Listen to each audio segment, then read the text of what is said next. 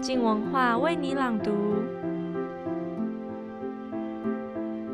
大家有听过“越在地越国际”这句话吗？比起我们说要国际化，或是要把台湾产品推广出去这种皮毛的口号，陈柏青也提出，文化上真正的国际化，是在理解国际的前提之下，反过来探索我们自己的文化。那也就是写出好看的小说，而好看的小说或是厉害的游戏，便不再有国界之别。这周，陈柏青透过介绍东山张良的小说《我杀的人与杀我的人》，跟你讨论推理，讨论认同。文章中也有点小爆雷，可是如果你是想要自己读小说再被惊喜的人，也要小心跳过爆雷的部分哦。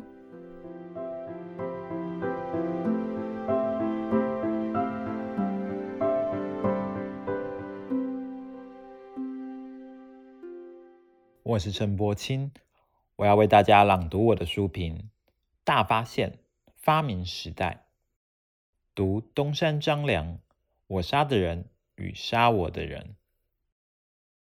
借用作家李桐豪名句：每换一次名字，就是重新发明自己。东山张良，台湾名王正旭，无论笔名东山是否来自父执辈故乡山东。张是否由来台湾彰化？笔名既暗藏来时轨迹，但同时也有隐身效果。初出道时，怕本名引起血缘或是国籍文化等的联想，可能会导致日本读者在阅读作品时别作他想，因此特意取了一个日本笔名。东山张良在台北书展上说：“所以笔名讲得白。”却又藏得深。王振旭发明了东山张良。东山张良静坐，结合自己对台湾的记忆和细心搜罗来诸般素材，留与我杀的人与杀我的人中八九零年代的西门町与中华商场，绝不是原址重建，而是让虚构的屋檐叠在真实的脊柱上，貌合神离，却以假成真。甚至比真的更真，那也是一种发明了。他重新发明了台北和西门町。台湾之于东山张良，小说家正开始他的大发明时代。刘获得直木赏肯定，我杀的人与杀我的人连获日本三大文学奖。台湾能作为小说主舞台，台湾少年身为主要角色，台湾风土与情感。能在日本文坛被看见，但也别太得意。我大台湾就是料好实在什么的，我们该都明白。料理好其实是大厨会煮。看东山张良多会写，相较于越在地越国际，打开台湾能见度，或是如何普穿台湾小说等议题，他山东山之时可以攻错。东山张良教我们的事情再简单不过。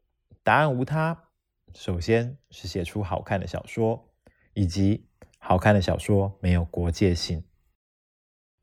阅读东山张良自身的故事，有助于激进信心、奋斗而后梦想成真；阅读东山张良写的故事，则有助激进写作技术。小说好看的诀窍是什么？借用法国作家菲利普·克罗代所言，要有几具尸体才行。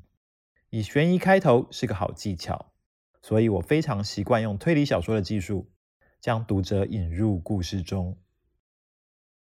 想必东山张良也这样想吧？死一个人，发生一件天大的事情，然后读者开始好奇谁做的，为什么这么做？东山张良正是擅长制造悬疑的一把手。回看刘的初始，祖父溺死中华商场的浴缸中。凶手到底是谁？而我杀的人与杀我的人开端，二零一五年十一月七日，底特律西七里路，用台湾布袋戏友诱杀少年的连环杀人犯落网了。美国媒体称他为布袋狼。这个连环杀人犯身份为何？又为何杀人？小说开端，东山张良用手掌合上尸体眼睑，读者却个个张大眼睛。烟花易冷，悬疑易老，死一个人不够，不会死第二个吗？但东山张良会玩的可多了。我杀的人与杀我的人有两个时间轴，一个叙述者我是一九八四年的少年钟诗云，一个叙述者是二零一五年前往探望布袋郎的律师。二十一世纪的杀人与二十世纪男孩友情有关，于是随着小说推进，两个时间朝彼此迫近。小说充分利用这个结构。当你以为知道布袋狼是谁，小说该没有悬念了。但二零一五年的叙述者却跟着丢出新的悬疑。他先预告，所以那时某某某男孩昏迷了，所以后来事情出现差错。但一九八四年的时空在段落衔接当下，分明不是如此。于是二零一五年的剧透预告听起来反而像是假新闻。但真相不容拒绝，未来不会改变。所以到底这中间出了什么差池呢？你迫不及待往下翻，你瞧，读者一困惑，作者就发笑。一千零一夜里，皇后不停说故事，延后死亡。东山张良偏偏用死亡延展了故事。然后呢？然后呢？别人的悬疑是鱼钩，东山张良的悬疑肯定是阳台上的晒衣绳，一次必定就钓上一大船。设悬疑。与透过小说结构震战读者，台湾绝对帮了东山张良一个大忙。如果你想保留阅读小说的惊喜，请跳过书评的这一小段吧。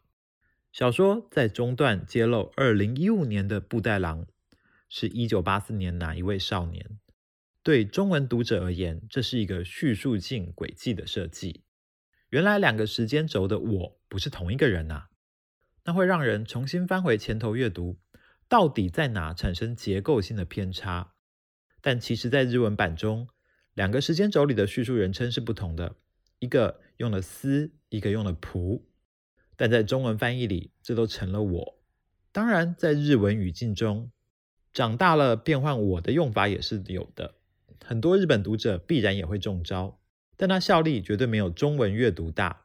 也就是说，翻译成中文这件事情，意外加成了东山张良叙述上的惊奇。那也许是他始料未及，是一流的大众小说。但东山张良岂止满足于满足大众？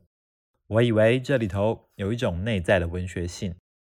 他不止以悬疑来娱乐，死一个人之于小说家，也许根本无关紧要。那倒也不是说小说家草菅人命，而是他关注更多。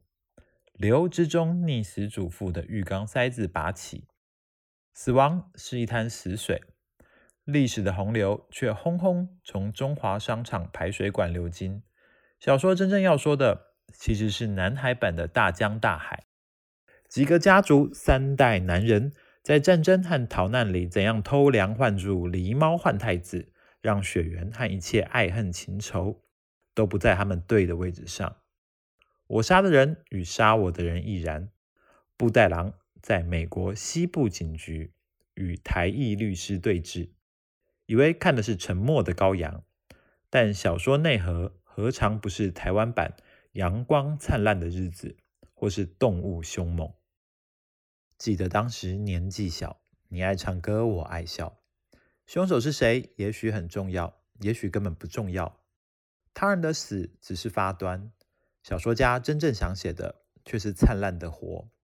少年们光影斑斓、勾肩搭背的青春，也许就只那几个夏天，却足以在生命越走越冰凉的尾声，重新感受那阵暖。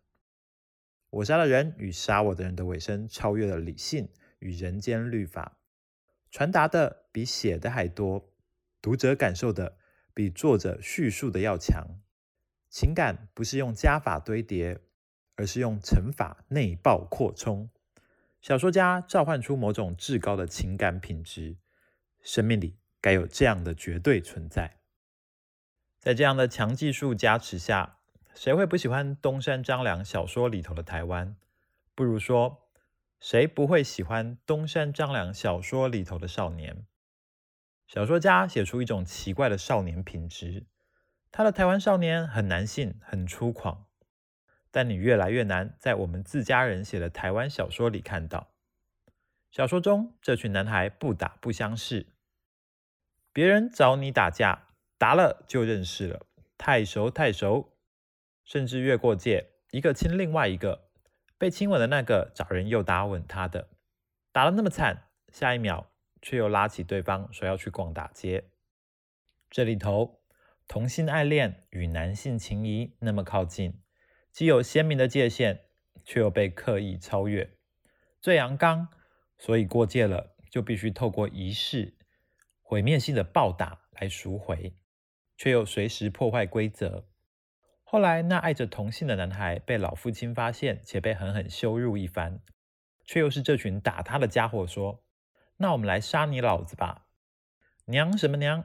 老子都不老子了。这样的情感，我们既热爱又困惑。我是说，我们新一代孩子看的是宫廷剧，甄嬛、延禧、芈月、陆贞讲合纵连横，明是一把火，暗是一把刀，都在算计。感情是七月与安生，其实是鬼月与往生。话都说得决绝，回头多狠，经常是断了就不再联络，不再来的。庙堂之高，情绪被磨得很尖很锐。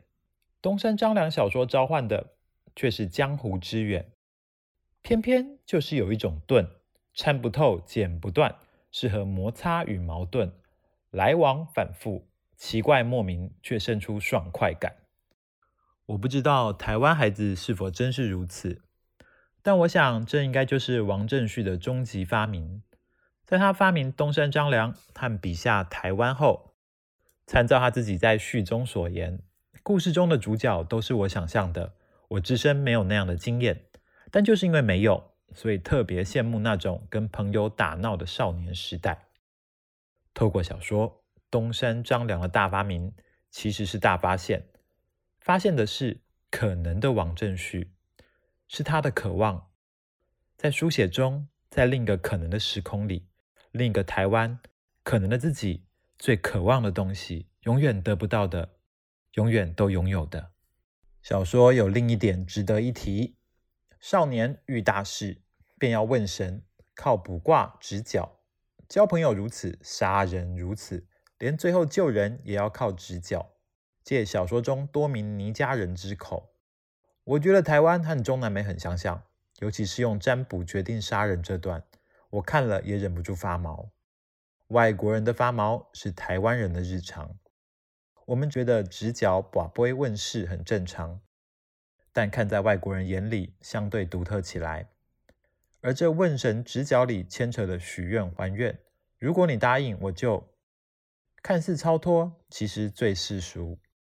于是，一种独特的台湾性被剥离出来。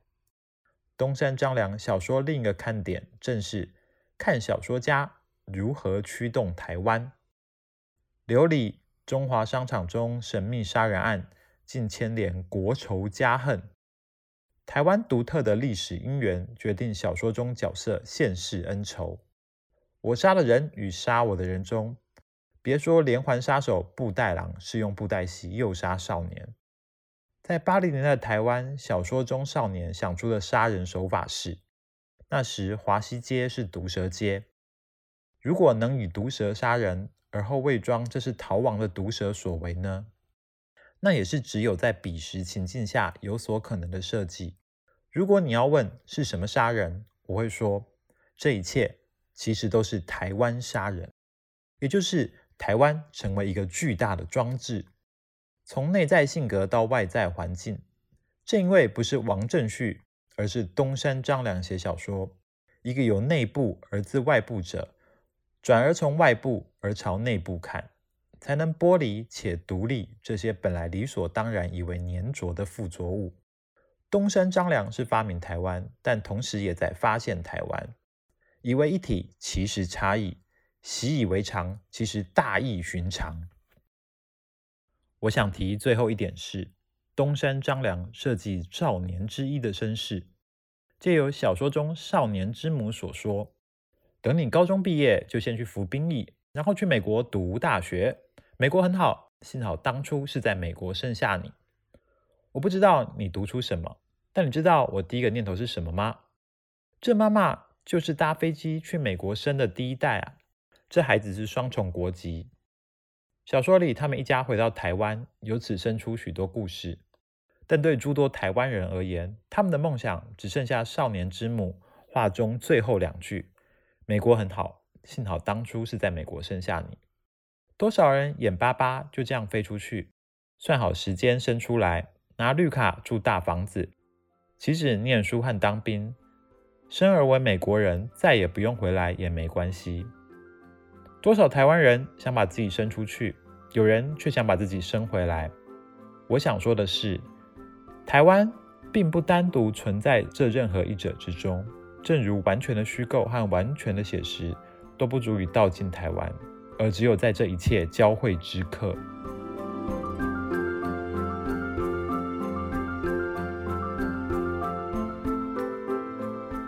陈柏青在结尾的评论：虚构跟写实都不足以道尽台湾，只有在这一切交汇之刻。这句话是不是也让你很感动呢？好好玩系列的节目填问卷抽奖品的活动，只有到这周日哦。如果你们还没有去写问卷的人，赶快手刀点开三个节目的问卷连接吧。明天就是语言好好玩的节目，要谈的是世界上语言有这么多种，但其实有一个字是每一个国家的人念起来都一样的哦。你们猜猜是什么字呢？